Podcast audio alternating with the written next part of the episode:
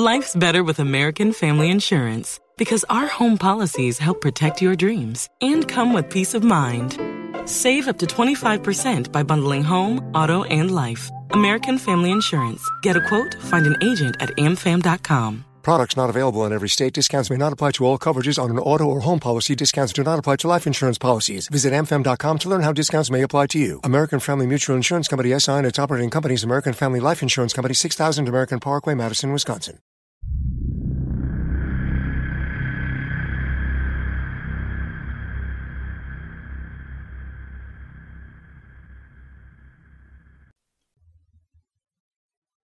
Greetings to those who watch below. It's Friday, which means it's time to take another stop on our US tour of America, and today we're heading to Indiana. But before we start, I'd like to say thank you to Steffi Ray, Wicked Witch, Lisa Watts, Lefty Kim, Finn McCall, and Jess Black Curtin for being those who dwell below. An exclusive channel membership you can check out in the link in the description box. But for now, sit back relax, and enjoy. The Silent Room by Rajazel. This happened to me and my brother about six years ago. My brother is one of those people who likes to go looking for paranormal activity, but he isn't a professional. One night, he asked me if I would like to join him, and I agreed. I had no idea what was in store for us. I'm not sure anymore what the name of the town was, but it's in southern Indiana. To the best of my knowledge, there have never been any news reports calling the place the Silent Room, but there must have been news about the murders that took place there. It was a long time ago, probably in the 40s. But I wouldn't know. I never did any research on the place. I didn't want anything to do with it after that night. We rode out to the country road that led to the farm where the silent room stood.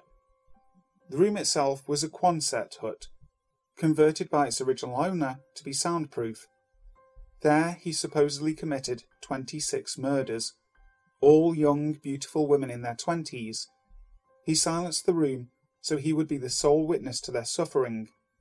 When he was accused of the murders, the police searched the house and the room, but there was no evidence. He was thorough in cleaning up after himself. The bodies were never recovered. The accused, however, must have been guilty because within a week of the search, he was found hanging from a beam inside the hut. A stool was kicked aside at his feet. Whether the suicide had been out of guilt or fear of greater punishment, or if it was a suicide at all, is unknown. When my brother and I arrived at the property, he got his camera and began recording.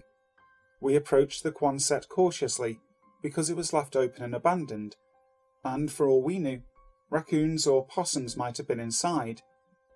Passing the threshold, we noticed the signs of neglect. Graffiti had been sprayed all over the walls, part of the roof was missing, and there was dust everywhere. There was a back entrance missing its door that led to a dark meadow, and beyond that, just inside the woods, a small private graveyard of about six stones. As I approached the back door, my brother gave a quiet warning to stay away from it. I didn't, of course. I'm not exactly a fearless person, but I'm not scared off easily. But when I stood in the doorway, I had a very strong feeling of being watched. Then, out toward the tree line, I noticed movement. A deer? A coyote? No. The movement I saw was humanoid. A dark shadow had crept out of the woods as I watched. I quickly moved back into the hut and warned my brother to get back in the truck. When we were back behind the wheel, he decided to explore the graveyard. I told him he was insane, but he insisted. It was his truck after all, so I begrudgingly went along. Within a few minutes, we circled the property and found a small gravel road that led to the graveyard. Driving up, I got a foreboding feeling that again we were being observed. We got out of the truck to look at the stones, not two minutes later, we began to hear shuffling in the woods and the snapping of numerous twigs. By then, my brother decided we'd seen enough, and we got back into the truck. After he started the engine, but before he could shift it to drive, we began to hear rocks hitting the truck from behind, as if he'd already begun to peel out onto the gravel. He threw it in drive and indeed peeled out. But about a third of the way down the drive, the headlights blinked out, leaving us moving in almost total darkness until we reached the road. I believe we narrowly escaped whoever or whatever had been watching us since the Quonset hut.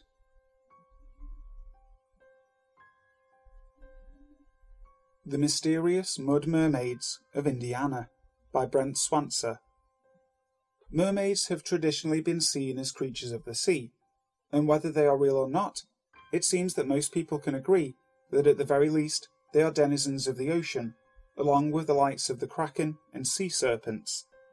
However, this does not always seem to be the case, and in the 1800s there were apparently sightings of mermaids in perhaps one of the very last places anyone would ever expect to find such entities.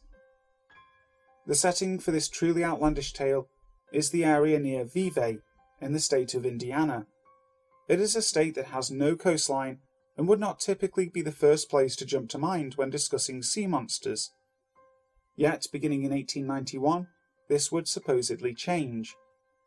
There came to be several sightings of something lurking along the muddy shores and sandbars of the Ohio River that seemed to be some sort of grotesque, twisted version of the mermaids of legend. Apparently, two of the creatures were spotted in the area, frolicking in the water and lounging about on submerged tree stumps, and were said to feed on fish and mussels. They were described as vaguely humanoid in appearance, amphibious and completely hairless, with webbed hands, sharp claws, fins, pointed ears, and jagged teeth. A description in the Cincinnati Enquirer said, The beast is about five feet in length. Its general colour is yellowish. The body between the fore legs resembles that of a human being. The back of the hind legs taper into a point. The extremities resemble hands, and are webbed and furnished with sharp claws. It is devoid of hair. Its ears are sharp pointed, and stand up like those of a dog. One of the witnesses the Kentuckian Confederate captain, J.M. Osier, would even provide a sketch of the creatures and would claim that they were predatory and quite aggressive. Osier would claim that the pair of creatures were a male and female, and that he had seen and been menaced by the male. Soon the newspapers were calling these creatures the Mud Mermaids, and another news report at the time would write in its entirety On the sandbar of the Ohio River, Vevay, Indiana, reside two nondescript creatures, horrible in appearance and habit. They are amphibious in nature and resemble in appearance huge lizards with human features. When partly submerged in the yellow waters of the Ohio, they are strangely like human beings. Of what species of animal they are, no one knows, for it is impossible to get near enough to judge them correctly. The sandbar in question is at low tide covered with huge logs and stumps of trees, known in the river vernacular as snags. They have been deposited by the government snag boats engaged in keeping the channel clear. When the water is high enough to cover these snags, the creatures make their home among them. When the water recedes, they disappear into some unknown layer and wait for a rise. From indications they appear to be carnivorous. Among the snags are to be found wagon loads of mussel shells, fish bones, and other debris of animals. When the river goes down, these shells and other articles disappear, only to be succeeded by a fresh lot. This evidence to those who have watched the coming and going of the strange things that they live on such food. It is all very curious indeed, but frustratingly, the reports of these fantastical monsters just sort of end there, and there is no mention of them. Neither is there any mention of accounts of such a creature in the Ohio River before 1891 and so we are left to wonder what is going on here.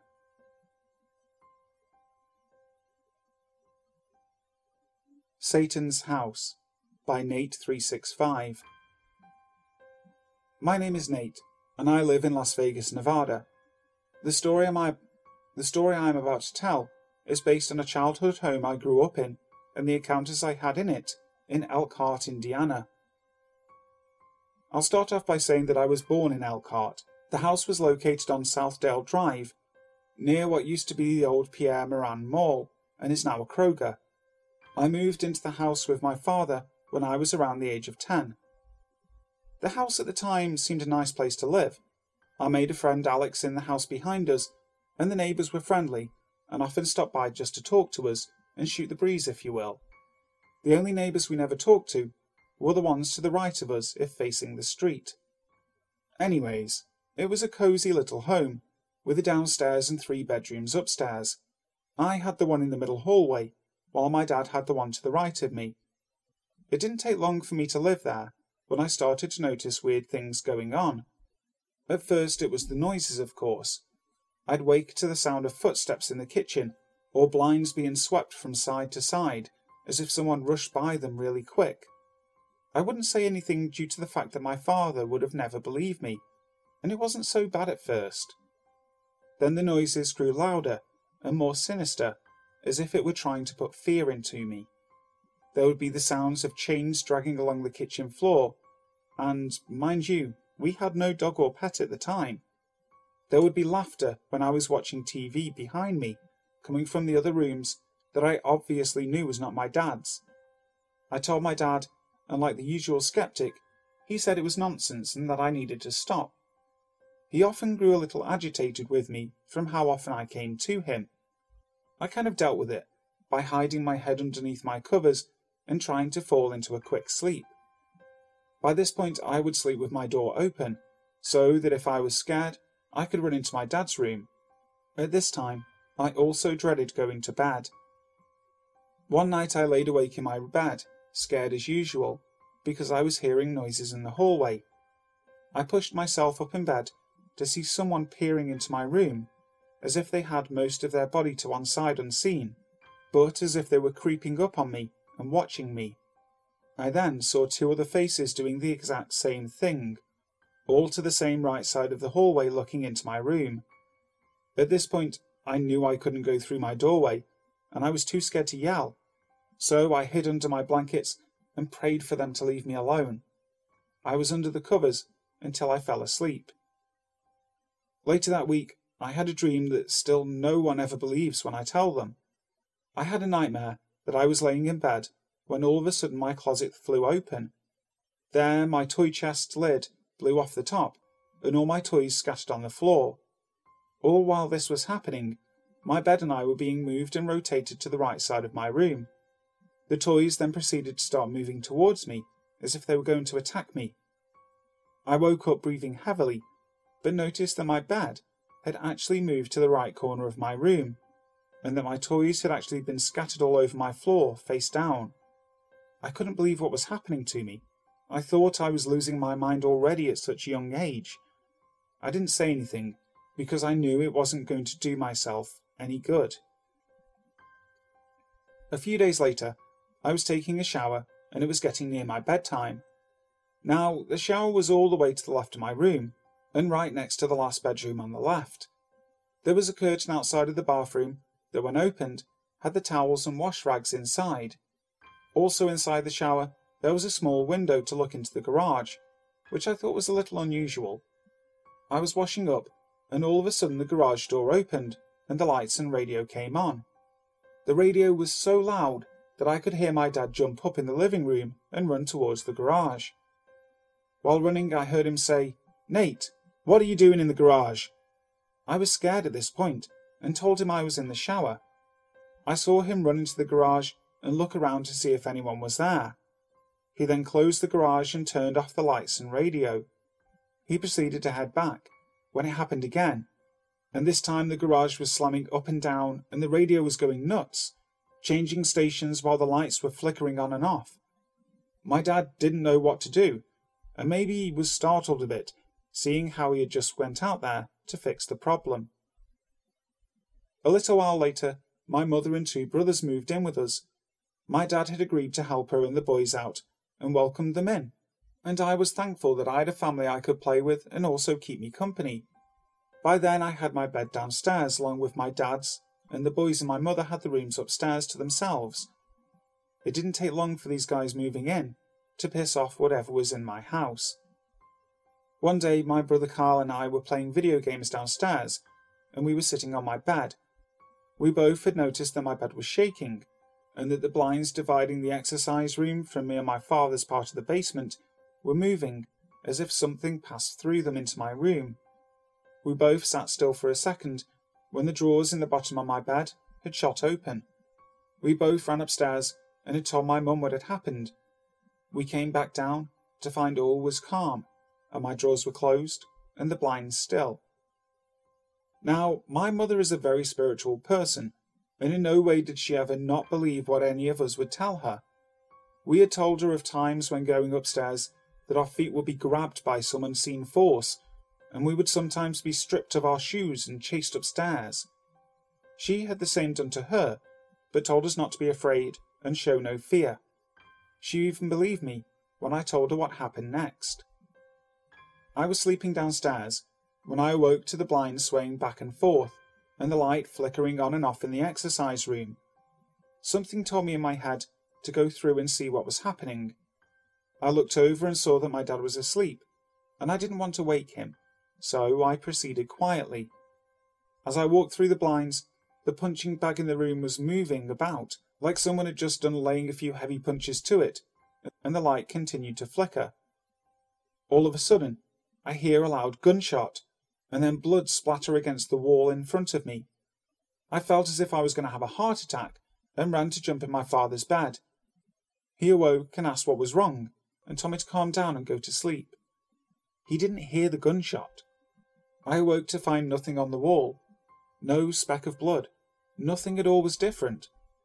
I told my mum, and she was terrified, and also agreed that she felt something evil was in the house. I had later been sleeping upstairs in my mum's room with the boys, and I was sleeping on the floor. Later on, I had awoken yet again to something disturbing. I was laying down facing the door when I heard an extremely loud bang on the door, as if someone was trying to kick it in. I looked back to see my mother and brothers wide awake, staring at the door, and then myself. We heard multiple running footsteps in the hallway, and when I smoothly opened the door to see who was there, the curtains were waving back and forth, like people were actually running up and down the hallway at a fast pace. No one was obviously there, and my father was at work. I began to talk to everyone in the room when my brother Carl had told me he had been up for a few hours before because he saw what looked like a man in our backyard pushing a lawnmower and mowing the grass. Yet, he stated, he could see through the man. My mother had enough and started to look into the house's history and asked the neighbours if they knew anything. The neighbours to our right, the only ones who wouldn't talk to us, had been hiding something all along. She told them what was going on, and they seemed not to be surprised. They had told her a woman was shot to death in the basement over a drug situation. This had explained maybe why they didn't want us to talk to them or come over, due to the fact that they maybe didn't want us to bring anything over from the house. We didn't stay too much long after hearing that, but hearing was not the reason we had left. My mother had reportedly been in somewhat of a trance or possessed state at a point in time not long after we had got the news of the murder. She told me she didn't want to tell us because we were too young to understand. She had told me that while in the house alone, she felt an overpowering feeling come over her, and that she felt as if she was not in control of who she was and what she could and couldn't do. She said she was made to walk and sit in the middle of the stairs leading to the basement. She said as she sat there, the basement filled with flames, and figures she had said to be demons were clawing at her feet, telling her to come to hell. As this was happening, the upstairs was filled with an immense light, and a voice was telling her to decide whether to join heaven or hell. She said she could not lift her head, and that she couldn't move, but rather sit with her head down. Then, all at once, it lifted, and she ran upstairs, panicking and threatened of her life. My mother had soon moved out, with the boys and I with her. I don't know if the neighbours told us the truth about what really happened in that house, and I find it hard to believe that that is all that has happened, due to the fact it was so evil and wretched there. My father soon followed leaving the house, and I have never asked what made him bring himself to leave as well. But I have a clue. The Demon House. In November of 2011, Latoya Ammons, a mother of three, moved into a white rental cottage at 3860 Carolina Street in Gary, Indiana. Yes, the city that was once considered the murder capital of the US. After moving in with her children and mother, the family allegedly began to encounter poltergeist activities. Immediately after their move, the enclosed front porch was inundated with enormous black flies. How is that possible, the family thought? It was the dead of winter. Following the incident, it became a recurring event that after midnight, both Ammons and her mother Campbell would hear footsteps coming from the basement and the slow creaking of the door opening entirely to the exposed kitchen. Without fail, any time either one would shake the basement, no one was there. One night, Latoya's mother felt a strange presence that awoke her. As she peeked outside a door, she was startled. She says there was a black shadow pacing back and forth in the living room. She removed herself from her bed to find giant muddy boot prints. Not making a fuss over what had occurred, the family continued with their life at the Demon House. It wasn't until March of 2012 that what seemed to be odd turned to dread. One night around 2 a.m., family and friends were gathered at the Demon House to mourn the loss of someone close. According to Ammons, she went to check on her kids to find her 12 year old daughter unconsciously levitating above the bed. And without hesitation, everyone gathered around the child and began praying until she fell back to the bed. It was then that Ammons sought help. Local churches refused to visit the home and suggested Ammons clean the demon house by pouring ammonia and bleach throughout. Not only that, but draw crosses on every door and bathe her children in olive oil. It was also proposed the family create a makeshift altar in the possessed basement. Regrettably, it wasn't doing much, so Latoya solicited two clairvoyants who claimed the house was possessed by more than 200 demonic spirits. The family didn't have enough money to break the lease on the demon house. They had no other choice but to stay. Ammons began to exercise the home. She did everything from only wearing white to burning sage and reading Psalm 91 out loud. Instead of things coming to a calm end, it only worsened. She also claims to have found her children speaking in tongues with bloodshot eyes and sporting sinister smirks. Her daughter said she felt like she was always being choked. Her youngest son would lock himself up in his closet to talk to a boy no one had ever seen. Around April, Ammons gave up and sought help from a physician. During their visit, the two boys, in diabolical yells, cursed the entire staff. A report filed by the Department of Child Services and police stated that one of the boys had been magically thrown against a wall. After the incident, the boys proceeded to pass out and were hospitalized after. This is where things got a little out of hand. The youngest boy kept growling and telling his brother he was going to kill him and began to hit his brother's stomach by headbutting it. Following the gruesome act, he allegedly walked backwards up onto a wall, made it to the ceiling, and flipped over to land on his feet. During this time, the children were examined for any signs of abuse and Ammons went through a psychological evaluation. To everyone's surprise, nothing was found. Either way, what had occurred in front of the hospital staff and police convinced the DCS to take custody of the children. Apparently, staff at the hospital reached out to the Reverend Michael Maginot to perform an exorcism on one of the children. The Reverend visited the demon house, where he insists he too experienced paranormal activity from everything to the muddy footprints and flickering lights that wouldn't stop every time he investigated something supernatural. Maginot knew he had to exorcise Ammons. He placed a crucifix against her head, and she couldn't stop convulsing.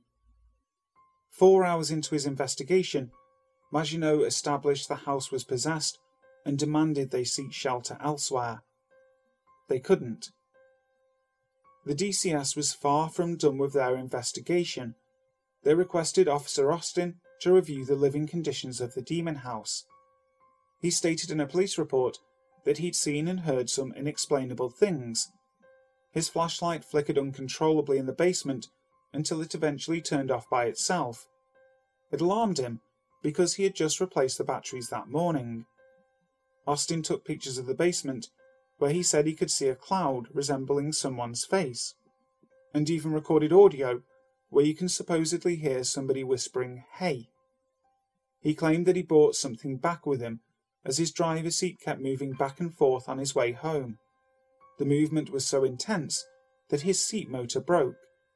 The DCS still wasn't convinced. Without hesitation, Reverend Maginot continued to investigate the demon house, particularly the basement, with the police and Samantha Illick, the DCS family case manager. During his many visits, Maginot was convinced there might be a body buried under the stairs of the basement, which could explain the poltergeist activity. Police dug a 3x4 hole. It's here they uncovered a pair of panties, socks, a cooking pan, and a drapery cord. Illick claimed to have felt her pinky going numb after touching a sticky substance she found in the house. That same liquid was allegedly found dripping from the Venetian blinds in one of the bedrooms. However, no one could see where it was building. They cleaned off the blinders to find the fluid dripping again. Reverend Maginot insisted the demon house needed to be exorcised. The two hour ritual, which consisted of prayers and performing an exorcism on Ammons yet again, was accompanied by two police officers and Illick. According to Illick, within 30 days of the exorcism, she went through a series of painful events that consisted of her breaking three ribs and obtaining third degree burns. Did something attach itself to her? Maginot continued to purify Ammons, even though she had moved to Indianapolis with her mother, but returned to Gary for the court hearings. During months and months of cleansing her soul, Maginot said she was clear of any demonic presences, and eventually the DCS returned custody to Ammons. Many speculate that these unforeseen tragic events were purely made up by Ammons, especially her landlord Charles Reed, to avoid any payment when living at 3860 Carolina Street in Gary. Anyone who's lived before and after Ammons has yet to experience supernatural activity. After being left empty, the house was eventually bought by investigator and host of Ghost Adventures, Zach Bagans. The house was used to film his documentary, Demon House, which was released in 2018. Due to the events that happened during the filming of the documentary, Bagans demolished the property in 2016. Hi guys, thank you so much for listening to today's video. I really hope you enjoyed it. If you did, make sure to leave a like and also subscribe to the channel if you haven't already, making sure you hit that notification bell so that you know when the next video goes live. So, until next time, sleep tight. Ohio, ready for some quick mental health facts? Let's go. Nearly 2 million Ohioans live with a mental health condition. In the U.S., more than 50% of people will be diagnosed with a mental illness in their lifetime depression is a leading cause of disability worldwide. So, why are some of us still stigmatizing people living with a mental health condition when we know all of this? Let's listen to the facts and beat the stigma. Ohio, challenge what you know about mental health at beatthestigma.org.